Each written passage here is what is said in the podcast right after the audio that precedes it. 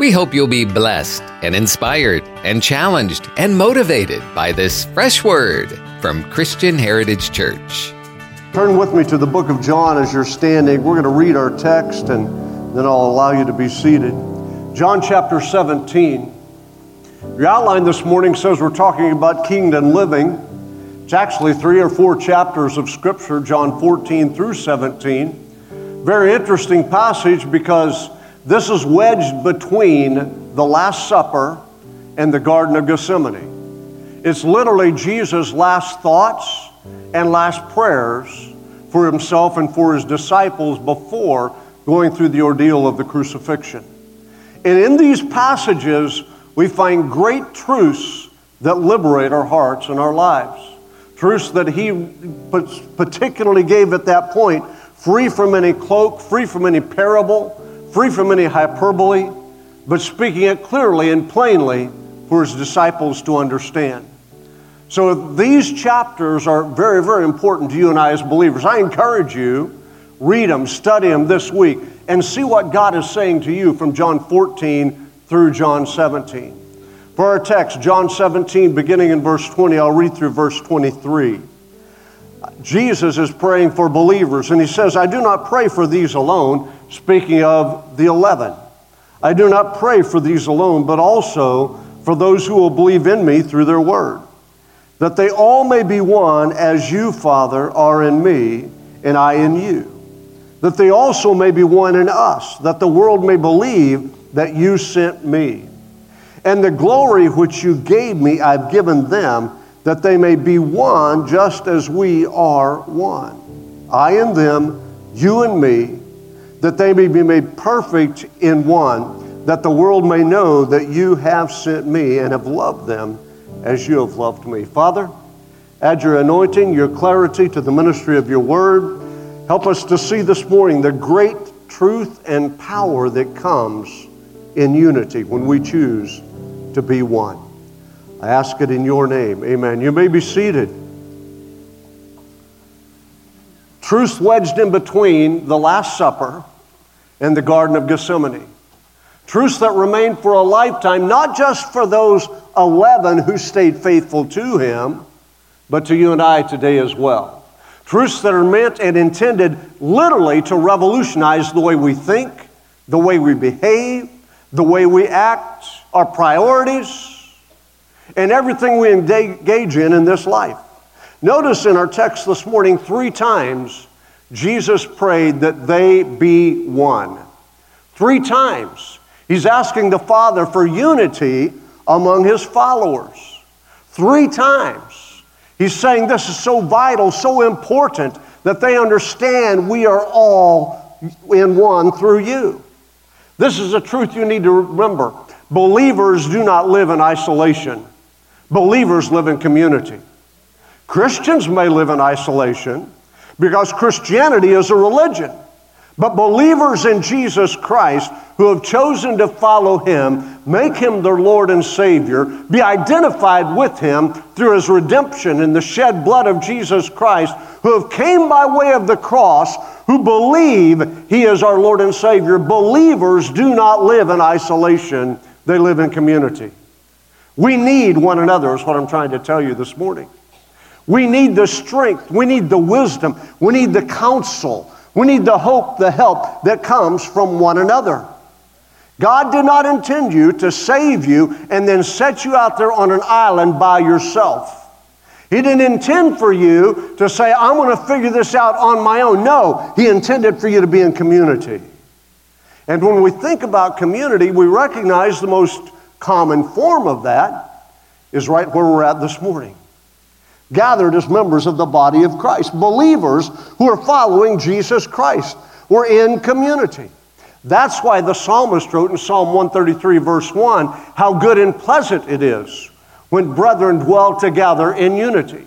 Verse 3 says, For it's there the Lord commands the blessing. You see, so many times we're looking for the blessings of God, yet we forget the most important thing to receiving that is living in unity following together, living in unity, and allowing God to move in and through our lives. Paul wrote it this way to the Colossians In Colossians chapter 3, verses 13 and 14, he said, Bear with each other, forgive one another. If any of you has a grievance against someone, forgive as the Lord forgave you. And over all these virtues, put on love, which binds them all together in perfect unity. Three times Jesus said, Help them to be one, help them to live in unity. Paul followed it up by telling us that when we forgive each other, it brings us to the place where we live in the bond of love, which brings us to unity. Can I just meddle a little bit this morning? There are far too many of us in the church world who are carrying hard feelings, bitterness, which results in anger, which results in hatred against someone or something that's happened to us at some point in the past. If you're a true born again believer, you've got to reconcile in your mind this fact people will hurt you, and you will hurt people. But the cross of Jesus Christ is the place where you can forgive them and ask them to forgive you. You see, it's required to live in unity that we walk in forgiveness carried out in love. Without that, we will never be or become who God has destined us to be. Kind of reminds me of the family from the city that decided they would move out west and buy a ranch and raise cattle. So they did that very thing. And the dad, he wanted to name the ranch this name. He wanted to name it the Flying J. The mom wanted to name it the Lazy Q. The oldest son wanted to name it the Flying W. The youngest son wanted to name it the Lazy Y. So when his first visitors came, they said, What did you end up naming the ranch? And the dad said, Well, we named it the Flying J, the Susie Q, the Flying W, and the Lazy Y. And they said, Well, where are all your cattle? None of them survived the branding. Sometimes that's a picture of the church. We are so intent on having our way and doing it the way we desire that we have more casualties than we do converts. Come on, church, we have to learn to live in unity. Proverbs chapter 6, verses 16 through 19, I'm wanting to quote verse 19 to you, says there are six things that the Lord hates, seven that are an abomination to him. Haughty eyes, a lying tongue, hands that shed innocent blood, a heart that devises wicked plans, feet that make haste to run to evil, a false witness that breathes out lies, and here's the one I want you to hear one who sows discord among the brethren. Someone who intentionally disrupts the unity of Christ, God despises. Well, that's a pretty strong statement. It's not mine, it's the Word. So you need to understand that when I'm telling you the truth, your problem is not me, your problem is with the Word of God. And I can't resolve or remedy your problem, only Jesus Christ can do that. When you humble yourselves and admit to yourself, could be I'm wrong. Could be maybe I'm not right. You see, anytime our actions, our behaviors, our philosophies, our attitudes, our lifestyles are in contradiction to the Word of God, the only remedy is repentance. Repentance. Mark chapter 3, Jesus said it this way in verses 24 through 26 If a kingdom is divided against itself, that kingdom shall not stand. If a house is divided against itself, that house shall not be able to stand. If Satan rises up against himself and is divided, he cannot stand, but is coming to an end. What's he saying? He's saying there is no power in division, there's only power in unity. There's no success in division, there's only success in unity. Now apply this to the world in which we live. Look around you today. How many things are trying to unify us in our culture? I don't know any. But there's a ton trying to divide us. Is not that true? Put us into categories, separate us by all types of different things. Black and white, you ought to be odds against each other. You ought to be fighting because of our history. That's nonsense. Rich and poor, you ought to be at odds against one another. We need to redistribute the wealth. That's nonsense. It's all set up to divide the culture, educated and uneducated. Think about the political correct terminology that we're now using or that is being used in our society. African Americans. That's divisive. Think about it. Native Americans, who I am one, that's divisive. Think about it Hispanic Americans, that's divisive. Asian Americans, that's divisive. We're now at a point where gender bending and gender blending is bringing even more division to our society.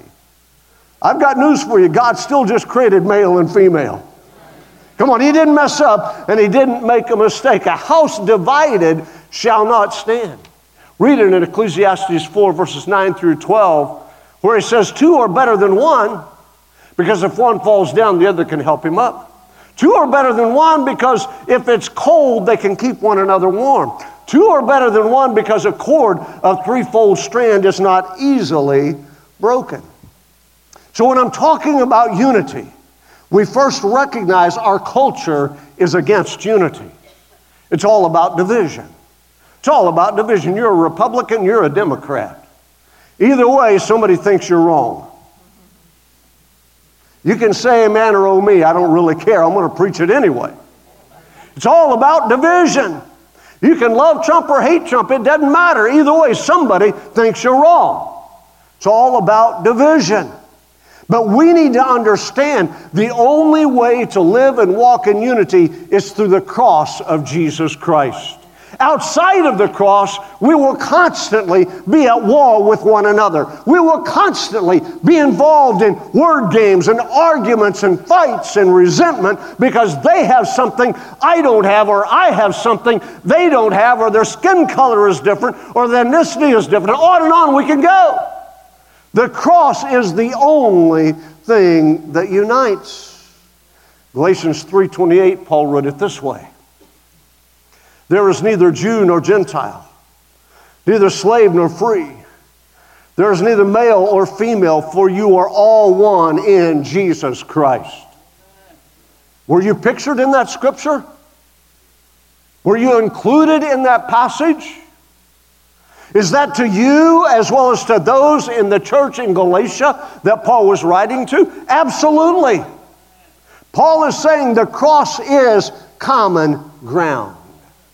Matter of fact, some theologians have called this scripture, Galatians 3:28, the Christian Magna Carta. If you don't know what that is, go read your history. It was written in 1215 by the barons of England to give protections against the monarchy of England in that time. Go read it. Much of our Constitution is based on this document. Paul is saying that in the church, because of the cross, there's neither Jew nor free, Greek neither bond nor free, neither male nor female. You're all one in Jesus Christ. I believe he intentionally chose those three categories to slap the religious Jews right in the face. I want to talk about that for just a moment. How he's showing us the cross breaks every possible distinction between us religion, race, gender, every possible distinction. Do you realize that a good Jewish man every morning would get up and pray this prayer God, I thank you that you didn't make me a Gentile. God, I thank you that you didn't make me a slave. God, I thank you that you didn't make me a woman. I'm not making this up, it's true. That was a prayer that was prayed. In every culture, in every religion, including Christianity, the tendencies is for man to build walls against man. For us to group in those who are just like us and avoid or shun those that are different from us. But I've come to tell you this morning Christ didn't come to build walls, He came to tear them down. He didn't come to erect barriers, He came to tear them down. He came to tell every one of us in Him there's neither Jew nor Greek, bond nor free, male nor female. Ephesians 2 13 and 14. Paul wrote it this way, but now in Christ Jesus, you who were once far away have been brought near through the blood of Jesus Christ. For he himself is our peace, who has made the two one and destroyed the barrier, the dividing wall of hostility. He came to destroy the barriers, the walls of hostility between mankind. Now, listen. The Bible isn't saying that there's not differences between people. There certainly are differences between people. Miss Katura, come here for just a second. Chris, come here for just a second. I want you to look at us. Miss Katura is my good friend. Chris is my good friend. But we don't look the same, do we? We don't even come close to looking the same, do? Come here, Yvonne. And then we'll put a little white girl up here too. We just don't look the same. Yvonne is Caucasian, Chris is Hispanic, I'm Native American, Cherokee, Keturah is black. We don't look the same. But you know what? We've all been to the cross. We've all been washed in the blood. And because of that, regardless of what we look at on the outside, we are the same on the inside. Thank you. You may be seated. Jesus didn't say there weren't differences in people, but rather, he told us the cross destroys those differences. We may have a different skin color. We may have a different ethnicity. We may come from a different nationality. But what we need to understand is that in Christ, these differences don't make a difference. Write this down and remember it. Our differences don't define who we are. Jesus defines who we are. There's ever a lesson that needs to be shouted from every church in the nation, it's that lesson. The only category that really matters is do you know Him? Do you know Jesus Christ? At the cross, Jesus destroyed every man made barrier, every wall humanity had put up, every hostility between races and sexes and nationalities, He destroyed at the cross. Three things I want you to notice very quickly. Paul said He destroyed these three things. Number one, the cross destroys racial division. I know I'm in the deep south. I know folks don't like to hear this kind of talk. But I have come to tell you if you're a born again, spirit filled believer, if the Holy Ghost is living in you, there should be not an ounce of prejudice in your life.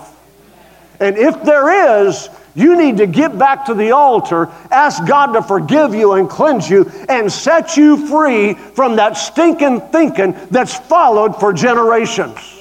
Now, listen. You go ahead and applaud, but I'm not done yet.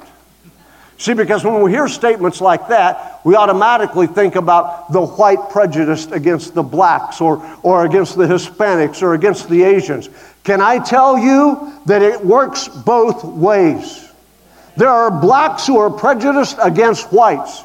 There are Hispanics who don't like gringos. There are Asians who have no use for someone of a Caucasian origin. I've come to tell you it doesn't matter where you came from. What matters is where are you going. And if you've been through the blood of Jesus Christ, you're all going to the same place, which is heaven.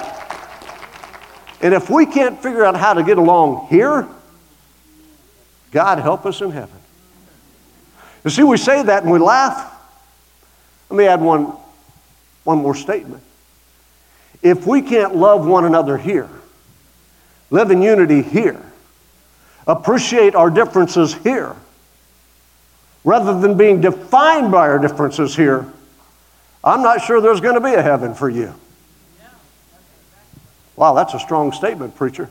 Yeah, it is, but we need to hear it and we need to live it. If I can't help someone who's a different color or a different race or a different ethnicity, just like I help someone who looks just like me, then I don't think I've got much Jesus in me.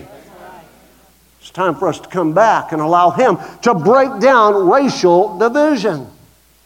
What did Paul say? He said, In Christ, there's neither Jew nor Greek. Now, you need to understand the background.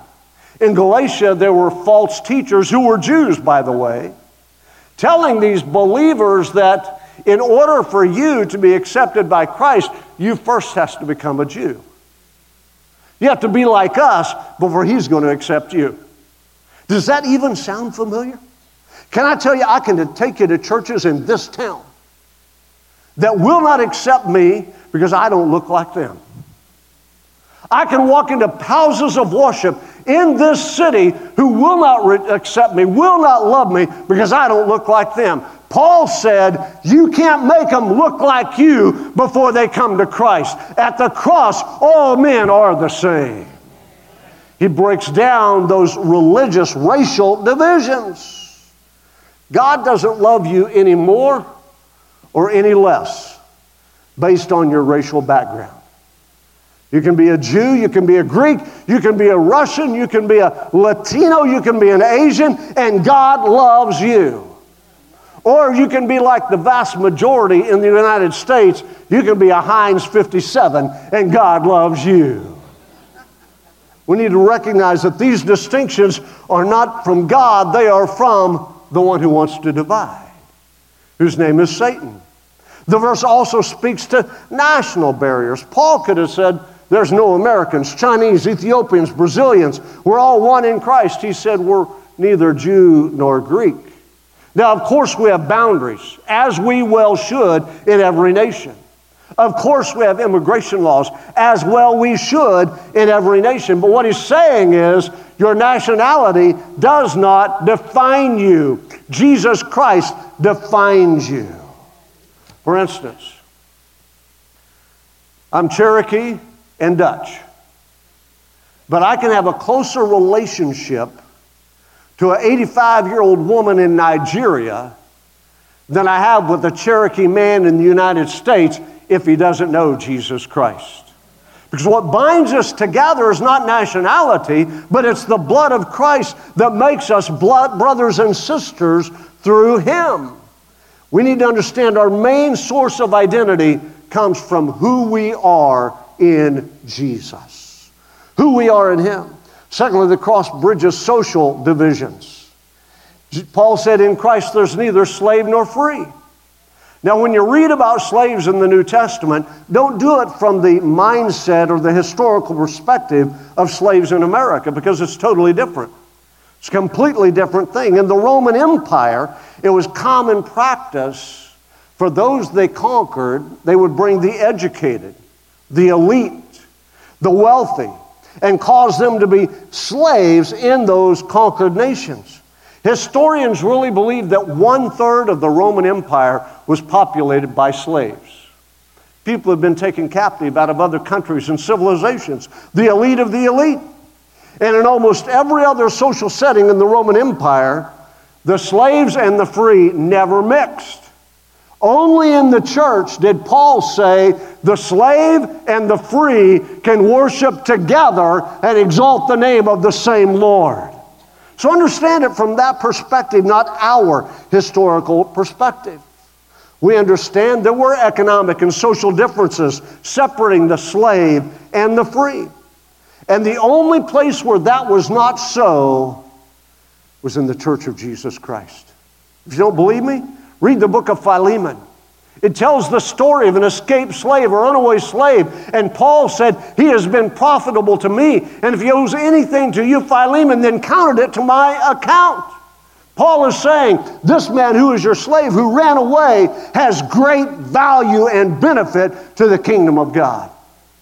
I'm not talking about slavery this morning. Please don't misunderstand me. I'm not condoning it. It's evil, it's of the devil. But we need to understand when there are social divisions, they fall at the cross of Jesus Christ. They fall, and there they must remain. We understand that slaves and free citizens in the early church worshiped side by side. I've already said, but I'll say it again. There are places in America, even churches in America, where if you aren't of the right ethnicity or economic and social standing, you can't enter. But the true church of Jesus Christ, it doesn't matter if you're rich or poor, bond or free, Jew or Greek, you are welcome in the family of God. You are welcome at the cross of Jesus Christ. The church is open to everyone, regardless of economic or social standing. That's what I love about the church of Jesus Christ. You know, you don't have to have a net worth statement to be a member here. What I love about this church is we have millionaires and unemployed people worshiping side by side. What I love about this church is that we have people who shop at Neiman Marcus and people who shop at Walmart worshiping side by side. It doesn't matter your economic status or your social class. At the cross, we are all one. Following the Civil War, the United States was very, very divided. The end of the war didn't bring unity to our nation. Divided families. Matter of fact, I had a great grandfather fought for the South, and a great grandfather fought for the North. Divided families. Most of you know those stories or have lived through those stories. It divided churches as well. Two months after the end of the Civil War, St. Paul's Episcopal Church in Richmond, Virginia was having a worship service. And when the priest opened the altar for communion, to anyone who would come and receive it, a stranger was the first to walk down the aisle. Not only was he a stranger, he was black. And when he came and knelt at that altar rail for communion, you could have heard a pin drop. Nobody moved in that congregation. Until after it seemed like hours, but it was only a few seconds, a man stood and walked to the front and knelt beside him, a white man. That white man's name was Robert E. Lee. Because Robert E. Lee learned that there is no divisions, no barriers. Did he fight for the South? Sure, he fought for the South. We know that. It's history. We don't deny it. By the way, stop trying to rewrite history. It happened, it's real. Learn from it, don't rewrite it. But he allowed that congregation to see that in Jesus Christ, there's neither Jew nor Greek, bond nor free. We're all the same. And he built a bridge across that mentality. And then last, the cross builds bridges, divides and tears down gender division. Paul said in Christ there's neither male nor female. Now it doesn't say that there isn't a difference. It does say they're male and female. But there should be no division, no hostility between the two sexes. Genesis 1:27, the Bible says, In the image of God, He created him. Male and female, He created them. We are different. Men and women are different. Physiologically, we are different. Biologically, we are different. Our chromosomes are different. That's why, hang on to your hats. That's why gender bending and gender blending is wrong. No other way to say it. You can say amen, hallelujah, or what is that guy talking about? I don't care.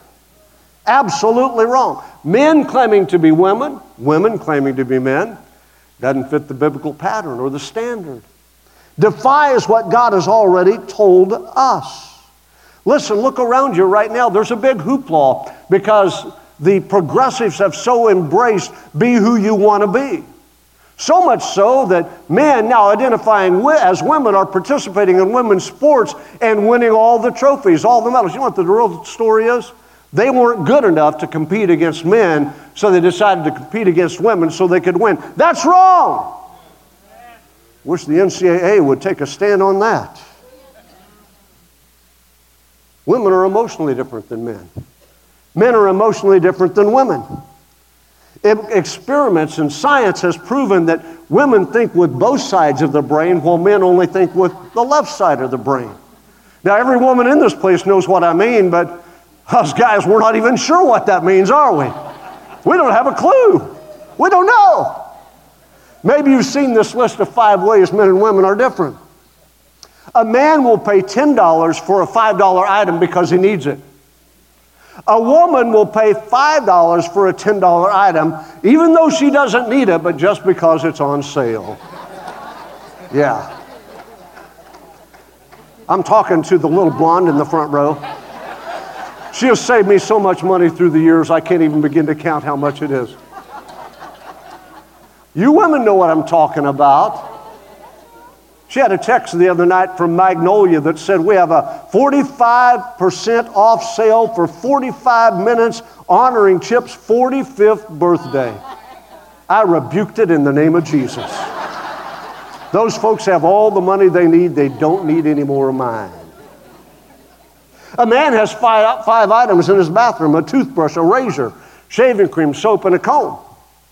A woman has on average 328 items in her bathrooms, most of which men cannot identify. Listen, ladies, we don't know and we don't want to know. Need to remember that. And sometimes, guys, ignorance really is bliss. Women always have the last word in an argument. Anything a man adds after that is a new argument. When three men eat out and the check total is $44.97, they each throw a 20 on the table and leave. When three women eat out and the total is $44.97, they pull out the calculators. They think different. A woman knows everything about her children. She knows their dreams, their best friends, their hopes, their ambitions, their fears, their dentist appointments. A man is vaguely aware there's some short people living in his house. We're different. We're different because God made us different. But that doesn't mean we have to war against each other because at the cross, Jesus tore down those hostilities. At the cross, He made us all the same.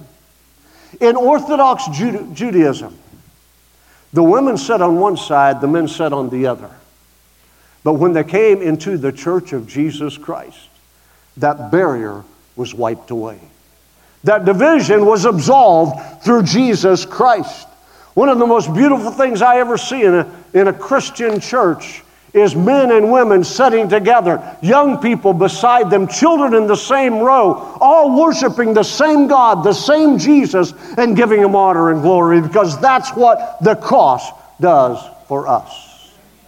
Someone said, You're anti women. Are you kidding me? The New Testament elevated the role of the woman. Matter of fact, think about this the women were the last at the cross and the first at the tomb. What does that tell you about the priority God places on women? The value He places on women.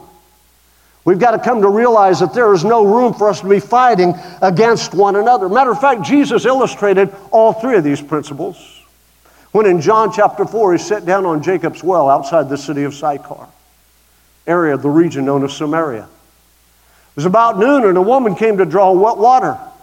They typically came early in the morning, got the water for the whole day. But this woman, because she was ostracized by her community, ostracized by her lifestyle, shunned by the other women, she'd been married five times and she was living with a guy who wasn't her husband at that time. Jesus sat down on the side of that well and asked her for a drink. The first thing he did, he broke that racial barrier. Because Jews don't talk to Samaritans, they were dogs. And then he talked to her about true worship. He broke that religious barrier. And then he empowered her to go back into the city and tell the men the wonderful things she had heard from them, so much so that the whole city came to Jesus Christ. He broke all three of these barriers in that one encounter. It's time for you and I to recognize and to remember that the cross becomes the place where we're all equal. And if you and I are going to live in unity, we've got to be equal. If you and I are going to fulfill the prayer that Jesus prayed in John 17, 20 through 23, we've got to break down the walls. We've got to destroy the barriers. We've got to take away everything that divides us and focus on everything that unites us and that is the blood of Jesus Christ. Tom, would you come back? The blood of Jesus Christ. The cross is that common ground where every one of us can come to know Him as Lord and Savior, where every one of us can receive Him, accept Him, be changed by Him. Heads are bowed and eyes are closed across this room this morning. Father, I pray today for every person in this room. I pray for those who desperately need to know and understand how much you love them. I pray for those who have been hurt, disenfranchised, turned off by trouble in church, by difficult people, by poor leadership. I pray for those who have been offended by someone of the opposite sex. I pray for those who have been victimized and abused. I pray for those in this room this, this morning, Father, who need to know there's a way out of the sin they're living in, of the hurt they're living in, of the disillusionment that's flooded their life. I pray for them today. And I pray that in your name, you would touch them right now. Jesus, you said, Whoever the Son sets free is free indeed. Would you bring liberation and freedom to every person in this room today who's bound by philosophies, by beliefs, by cultures, by religions, by ethnicity, by gender. Set them free right now. For that is your will, that is your desire, that is your plan. Set them free right now. Stand your feet with me across this room. If you're here this morning, I just prayed for you. God is speaking to you. You need to respond to Him. You need to allow God to do something in your heart that changes your life every day.